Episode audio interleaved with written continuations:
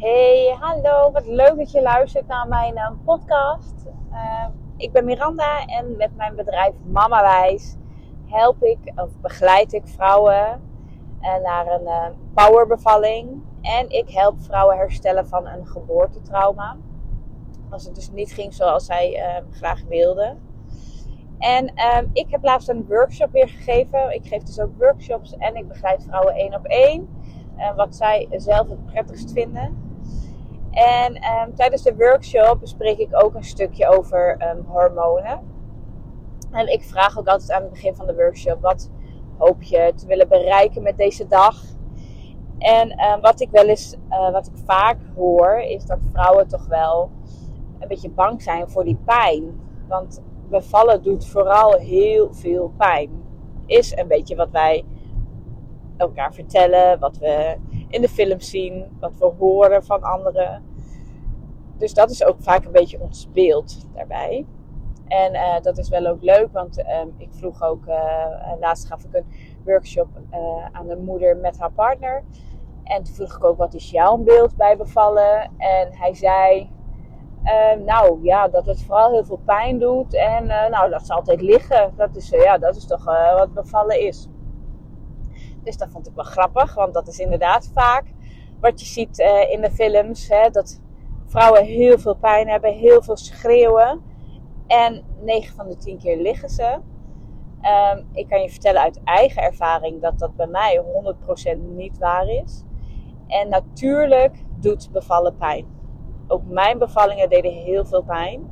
Ik kan mij ook nog herinneren dat ik een moment dacht: Oh mijn god, dit ga ik toch echt niet 24 uur volhouden. He, want ook ik had de verhalen gehoord dat sommige mensen 24 uur lang weeën hadden. Um, dus ook ik heb zeker heel veel, of gewoon veel pijn ervaren tijdens mijn bevalling. Maar zonder die pijn krijg jij niet een natuurlijke bevalling. Want die pijn hebben wij dus echt nodig om de juiste signalen aan ons lichaam te geven. Want zoals je wel weet, um, uh, hebben wij heel veel hormonen in ons, wij vrouwen. En hè, tijdens de zwangerschap merk je daar ongetwijfeld al wat van. Welke hormonen er allemaal uh, uh, bij jou naar boven zijn gekomen of soms misschien komen. En ook tijdens de bevalling hebben we dus heel veel van die hormonen heel hard nodig. Dus ik wou uh, vandaag een paar van die hormonen met jullie bespreken. En een van, die, van de belangrijkste hormonen tijdens de bevalling is wel um, oxytocine. Want oxytocine noemen ze ook wel het bevalhormoon. Omdat oxytocine zorgt ervoor dat de baarmoeder gaat samentrekken en dat er dus weeën ontstaan.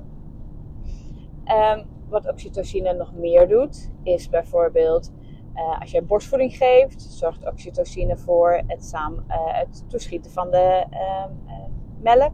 Dus het zorgt voor het toeschietreflex. Um, Oxytocine is ook wel het knuffelhormoon. Het komt uh, vrij als je met elkaar knuffelt, of als je seks hebt, of als je elkaar zoent. Dan komt er ook uh, oxytocine vrij. Ook als je elkaar aanraakt, uh, als je elkaar masseert, dan komt het ook vrij. En waarom is oxytocine dus zo belangrijk? Nou ja, het zorgt er dus voor dat jij weeën krijgt. En um, die hormonen die gaan in ons bloed, bloed en dat bloed gaat stromen. Het, het bloed stroomt in jouw lichaam. En daardoor gaan die um, hormonen dus lekker stromen. En oxytocine is dus een heel belangrijk hormoon. Omdat het zorgt er dus voor dat jij goede, krachtige weeën krijgt. Um, maar wat goed is om te weten is dat oxytocine eigenlijk ook een heel verlegen hormoon is. Dus um, het houdt niet zo van pottenkijkers bijvoorbeeld. En dat kun je wel zien als je kijkt naar uh, hoe katten bijvoorbeeld bevallen. Die zoeken een, uh, een doos op of gaan onder de borstjes. Die zoeken een beschut plekje waar ze alleen zijn. Of in ieder geval, ja, bij katten is het wel zo dat ze alleen zijn. Hè? Of misschien een baasje, dat er maar weinig mensen in de buurt zijn. En dat is eigenlijk wat jij dus ook moet gaan doen als je gaat bevallen. Jij moet lekker een veilig, beschut plekje zoeken waar jij je goed kan ontspannen. Want op het moment dat jij je veilig voelt en goed kan ontspannen, zul je zien dat de oxytocine uh, veel meer wordt aangemaakt. dat er meer van vrijkomt en dat die weeën dus ook krachtiger en steeds vaker gaan komen. En daarom zie je ook wel eens dat um, als vrouwen uh, thuis aan, het, uh, aan, aan, de bevalling beginnen, dus um, de weeën beginnen en ze willen naar het ziekenhuis omdat ze daar willen bevallen. Um, dat thuis zijn de weeën hartstikke goed en ze stappen in de auto en daar zijn de weeën dan ook nog steeds. Maar op het moment dat ze in het ziekenhuis komen, zie je in één keer dat die weeën of veel minder zijn of zelfs helemaal weg zijn. En dat komt dus omdat jouw lichaam voelt zich even niet meer veilig. Je bent niet meer in dat veilige plekje thuis, in die omgeving met misschien alleen jouw partner of jouw kinderen of een moeder in de, eh, in de buurt. Je bent nu in één keer in een ziekenhuis. Het is een hele andere plek. Er zijn hele andere stemmen, andere geuren. Dus jouw lichaam moet even weer helemaal wennen aan dat jij in één keer in een andere omgeving bent. Dus dan zul je zien dat het heel goed mogelijk is dat de oxytocine ook uh, minder wordt aangemaakt. En dus jouw weeën minder zijn of zelfs helemaal weg zijn. Wat dus een hele normale, natuurlijke reactie is van jouw lichaam. En um, vaak zie je dat, nou ja, vaak, hè, je ziet dan wel eens dat um, uh, ze in het ziekenhuis zeggen: Nou, we gaan uh, kunstmatige oxytocine geven, want dan zul je zien dat die weeën wel weer terugkomen. En dat is ook zo natuurlijk, want kunstmatige oxytocine zorgt zeker voor weeën. Maar er zijn ook uh, zeker nadelen aan kunstmatige oxytocine. Um, zo zul je ook zien dat um, jouw lichaam in één keer um, iets niet natuurlijks krijgt. En gaat hij dus een beetje van de hobbel. Want hij denkt, wat is dit nou weer voor iets wat ik, wat ik krijg? En je baarmoeder gaat in één keer veel sterker en vaker samentrekken.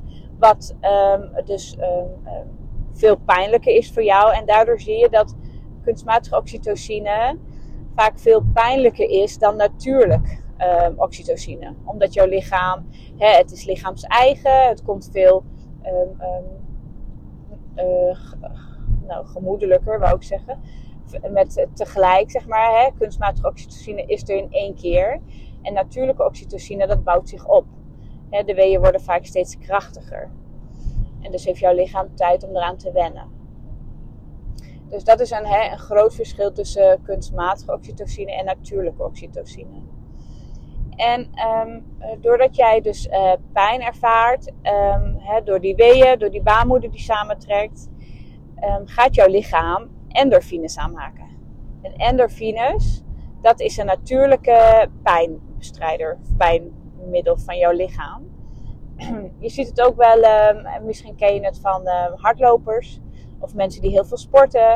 Op het moment dat zij dan na het sporten hebben zij zo'n, of tijdens het sporten, ik uh, weet niet precies wanneer, want je hoort wel dat ik niet zo'n hele goede sporter ben, of helemaal niet, zeg maar. Maar zij hebben dan, uh, zij krijgen dan ook heel veel endorfines vrij, waardoor zij ook dat fijne gevoel krijgen, een soort van high of een beetje in die bubbel komen. En um, dat is een heel fijn gevoel. Ik neem ondertussen even een slokje spraakwater. Um, en dat is dus ook wat er vrijkomt, hè, wat jouw lichaam aanmaakt tijdens de bevalling, omdat het dus die pijn ervaart. En daarom is het dus ook zo belangrijk dat jij echt wel pijn moet ervaren tijdens de bevalling. Anders weet jouw lichaam dus niet welke hormooncocktail als het ware aan moet maken. Dus daarom is het heel logisch als je uh, tegen de pijn opziet, omdat je dat vaak hoort. Maar daarom is het goed om te weten dat die pijn dus super belangrijk is. En dat je zelfs zonder die pijn geen natuurlijke bevalling kan krijgen. En um, dus dan zie je ook dat als jij kunstmatige um, oxytocine krijgt, dat die endorfine, dat hormoon, is ook een beetje in de war. Omdat um, het is niet een natuurlijke proces, dat wordt gestoord. Dus denkt die endorfine, ja, wat moet ik nou eigenlijk? Uh, ik zie geen uh, natuurlijke oxytocine meer. Dus ik denk dat ik maar stop met het aanmaken van endorfines. En daardoor zie je dat de pijn dus ook vaak veel heviger wordt. Ook omdat dus die uh, onnatuurlijke, die kunstmatige oxytocine, wordt um, niet zo geleidelijk gegeven of aangemaakt als, als jouw eigen lichaam het aanmaakt. En dus is daar in één keer heel veel pijn. En zie je dus ook, en is dus ook een hele logische reactie, dat je dan pijnstilling wil. Omdat die pijn is in één keer veel um, erger dan als jij um, natuurlijke oxytocine hebt. En hè, ik hoorde ook wel uh, iemand anders zeggen uh, tijdens een podcast dat ehm, tijdens een, hè, bij een inleiding krijg je vaak um, um, kunstmatige oxytocine. Dat het bijna onmogelijk is om te bevallen zonder pijnstilling, omdat die pijn dus zo hevig is. Dat het dus heel normaal is dat je dan ook pijnstilling nodig hebt. En dus ook gebruikt.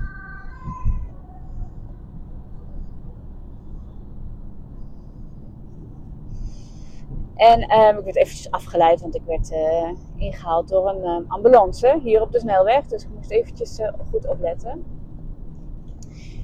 Um, endorfine is dus ook zeker een heel belangrijk hormoon als natuurlijke pijnstilling.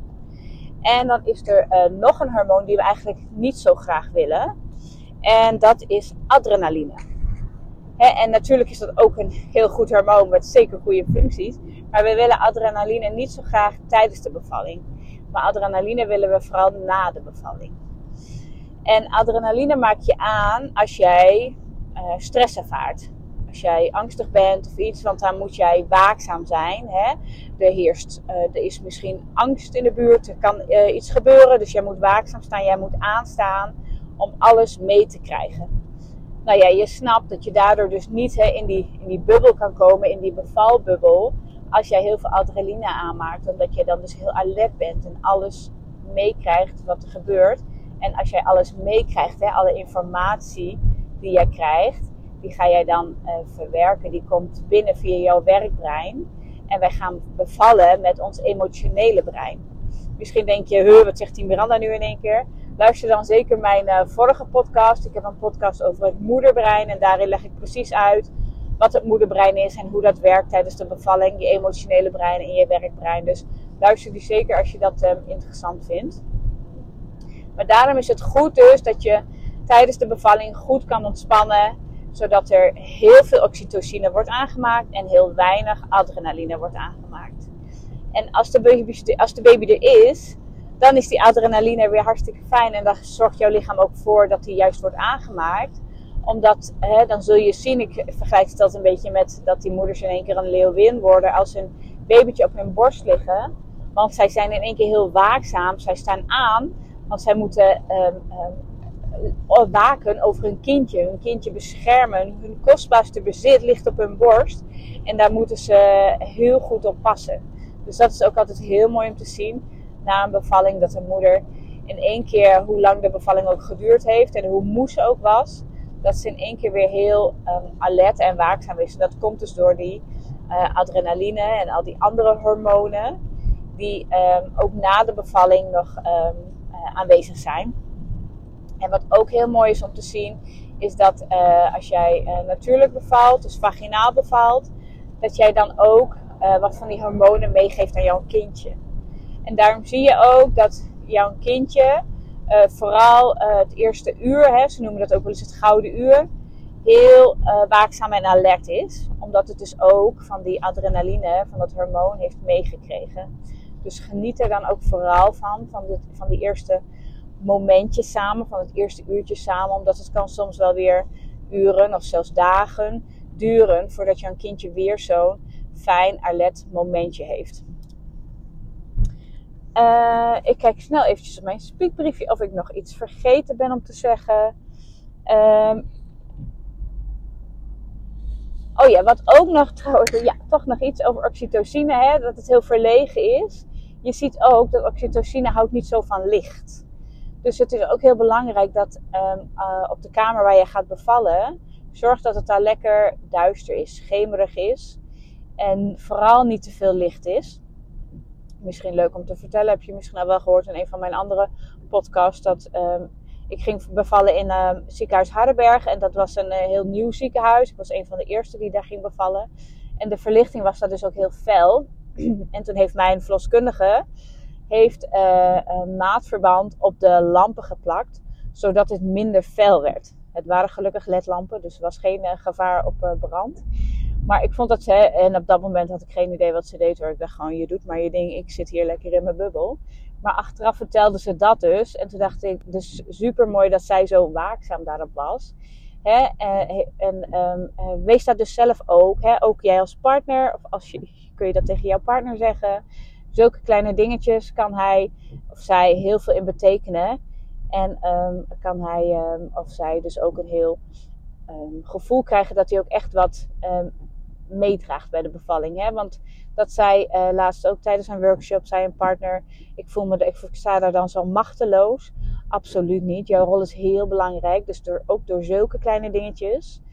Um, uh, om daarvoor te waken. Zodat jouw vrouw, jouw vriendin lekker in die bubbel kan blijven. En um, jij ervoor zorgt dat het licht lekker gedimd is. Dat zij de ruimte heeft om te ontspannen, om te bewegen. En um, zo kan jouw rol dus hartstikke belangrijk uh, daarin zijn, jouw aandeel. Volgens mij heb ik dan zeker het uh, belangrijkste verteld over uh, alle hormonen. Ik kan nog wel drie uur lang met jullie van alles hierover vertellen, maar dat ga ik niet doen. er is inmiddels een file hier gevormd, dus ik heb zeker nog wel de tijd ervoor. Maar ik merk dat ik een beetje last krijg van mijn stem. Dus laat ik zomaar weer naar andere podcasten gaan luisteren. Ik wil nog wel even zeggen, super leuk dat je de hele podcast hebt afgeluisterd. Dank je wel daarvoor. Um, ik bied een, een workshop aan uh, en een één op één traject. Uh, de workshop kan privé, maar dus ook met um, andere vrouwen. Je bent dan met vier andere vrouwen in een klein groepje. Gaan we ook tijdens een eendaagse workshop jou voorbereiden op de bevalling. En ik bied dus ook een één op één traject aan. En um, daarin gaan we jou helemaal klaarstomen voor de powerbevalling die jij graag wil. Vooral door heel erg bewust stil te staan bij wat zijn jouw kwaliteiten en wat zijn jouw uh, valkuilen. Uh, wat zijn de alternatieven? Waar kun je, welke alternatief heb jij zelf nog niet aan gedacht? Hoe, wat te doen als het anders gaat dan wat jij wil? Hoe zorg je dan dat jij wel in controle blijft? Uh, dat soort dingen gaan we allemaal bespreken. We hebben het ook over de nageboortetijd, hè, de, de kraamtijd. Want dat is ook een hele belangrijke mooie periode. Ook zeker voor jouw kindje. Uh, dat is ook een van de dingen die we bespreken. Hè? Hoeveel invloed een bevalling heeft op de rest van het leven van jouw kindje. Hè? Ook als je kijkt naar jouw eigen bevalling. Hoe was die? Hoe was die bevalling van jou, van je moeder? Dat um, um, geeft zoveel, je geeft je kindje zoveel mee tijdens een bevalling.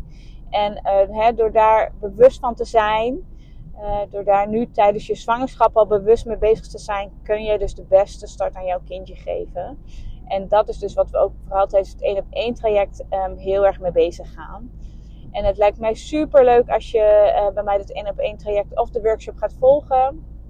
Stuur mij dan zeker een berichtje. Uh, je vindt meer informatie op mijn website mamawijs.nl. En je kan mij ook vinden op de socials. Op Instagram en Facebook heet ik ook Mamawijs.